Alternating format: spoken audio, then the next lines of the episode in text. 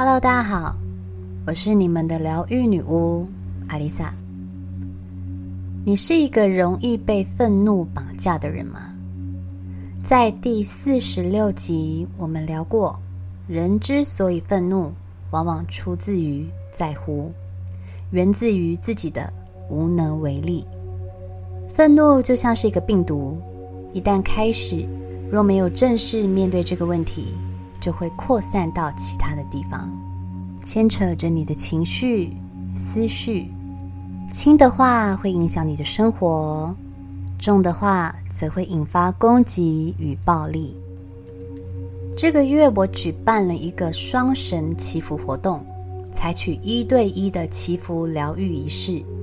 每个时段都已经安排好，活动中也需要提前准备许多仪式上要使用的材料和圣物，可以让大家带回家。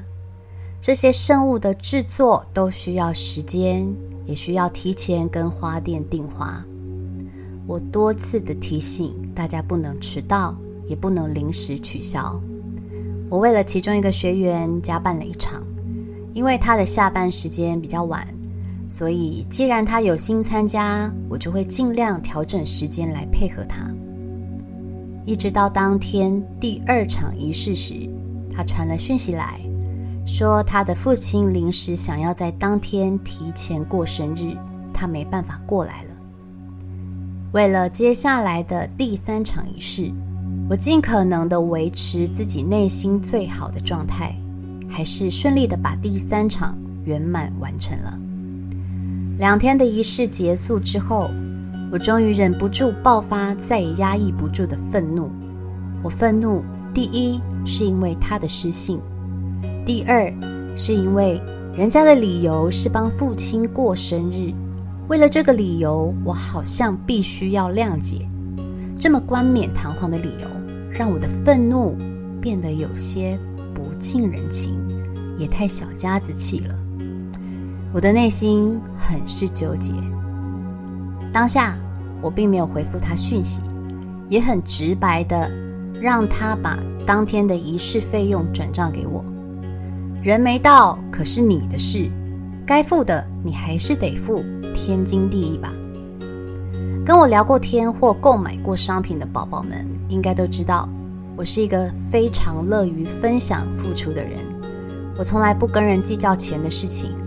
但是，一码归一码，我不想承担的，也不会勉强自己吸收。当然啦，他也立刻的把钱转了给我。后来他还是有传讯息跟我道歉，只是我都不读不回，因为我知道这个时候我回的讯息一定不会有好听话。尤其人生气的时候说的话都是双面刃，这种带有情绪的发泄。对彼此都没有好处。在接下来一个星期，当我想起这件事，还是怒不可遏。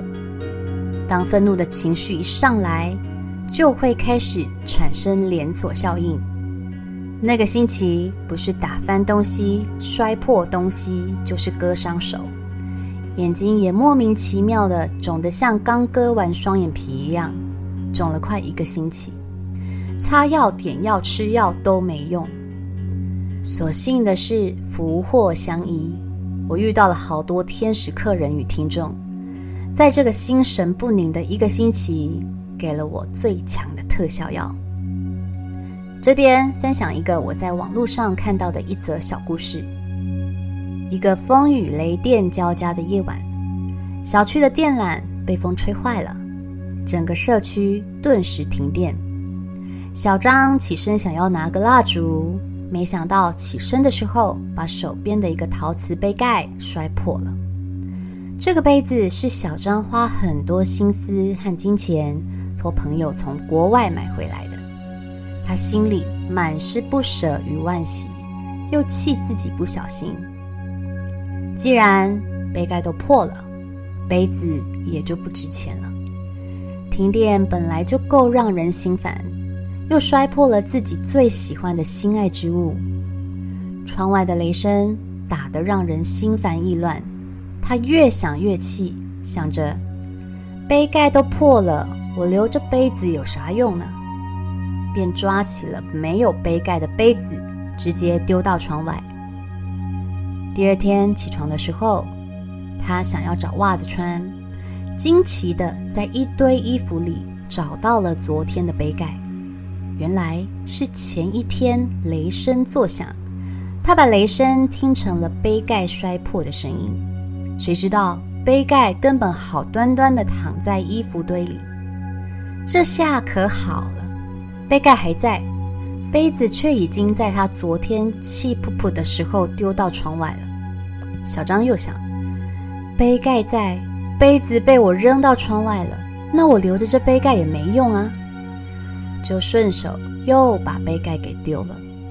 等到第二天，他老婆在晾衣服时，看见他丢出窗外的杯子，好端端的躺在遮雨棚上，毫发无损。这下杯子完好如初，而杯盖可真的就逃不过摔碎的命运了。冥冥之中，上天给了他两次机会。可惜他每一次都冲动的与机会擦肩而过，这不也跟我们每每在面对愤怒时的心情一样吗？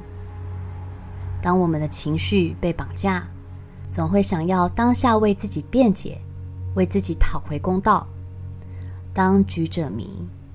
或许很多时候事情根本没有我们想的那么严重，只是我们就是咽不下那口气。就是因为这口气，我们常常在冲动下做出错误的判断，说出任性的话，做出伤害别人的事。等到事情已无转圜的余地，才发现自己已经没有台阶可以下。在第四十六集，我告诉大家要面对愤怒背后的原因是什么。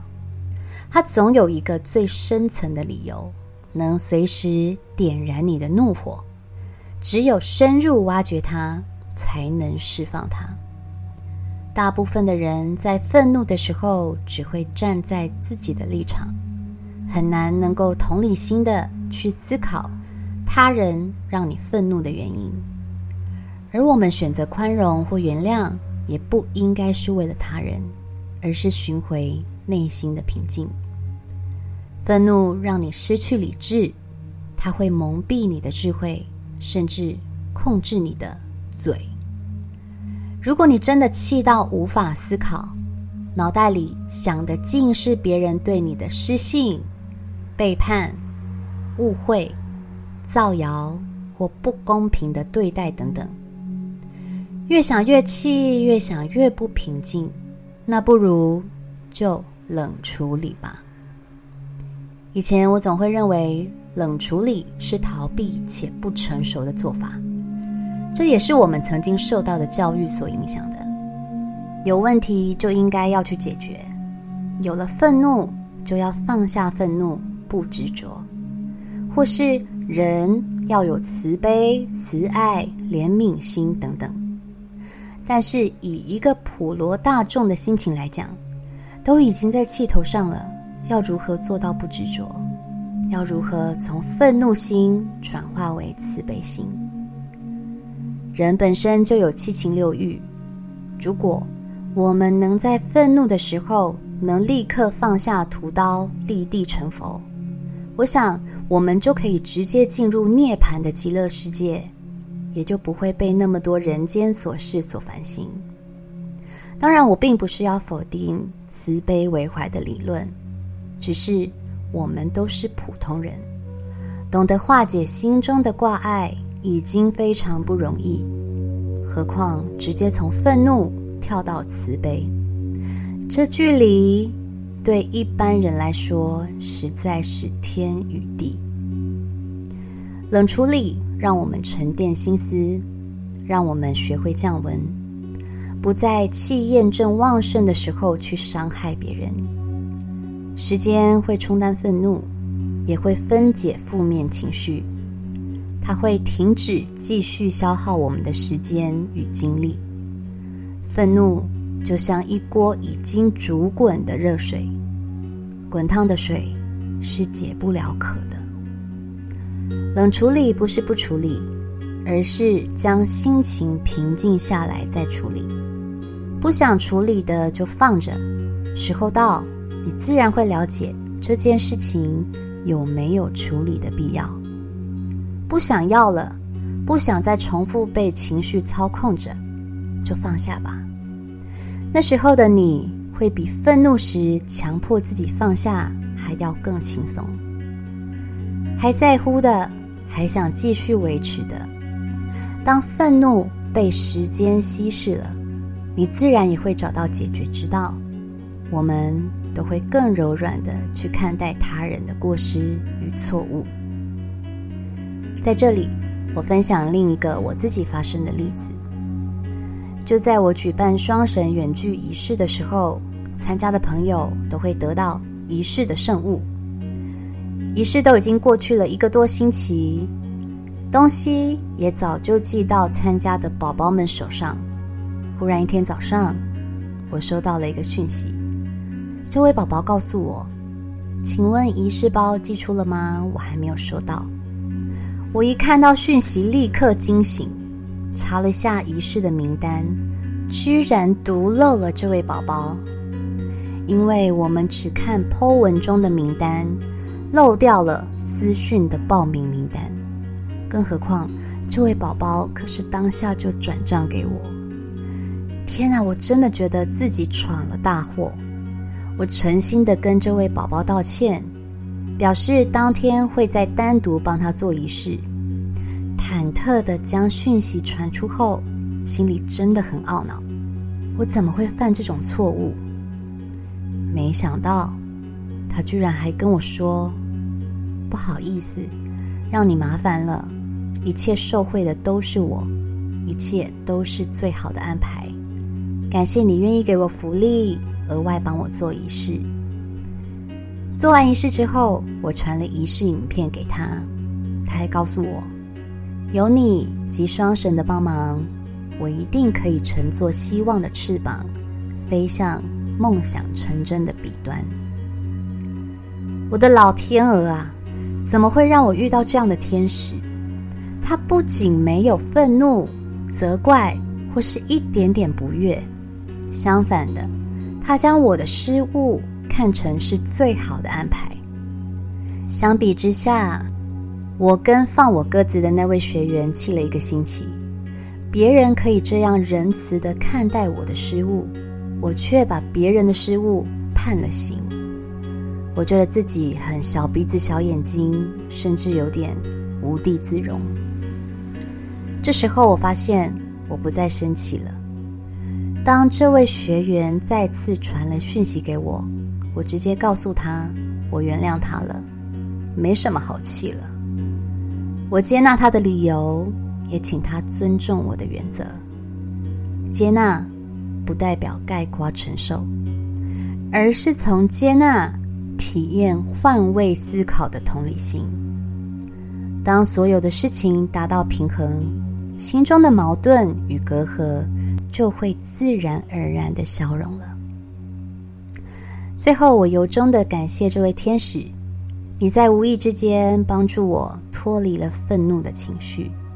谢谢你，给我上了珍贵的一课。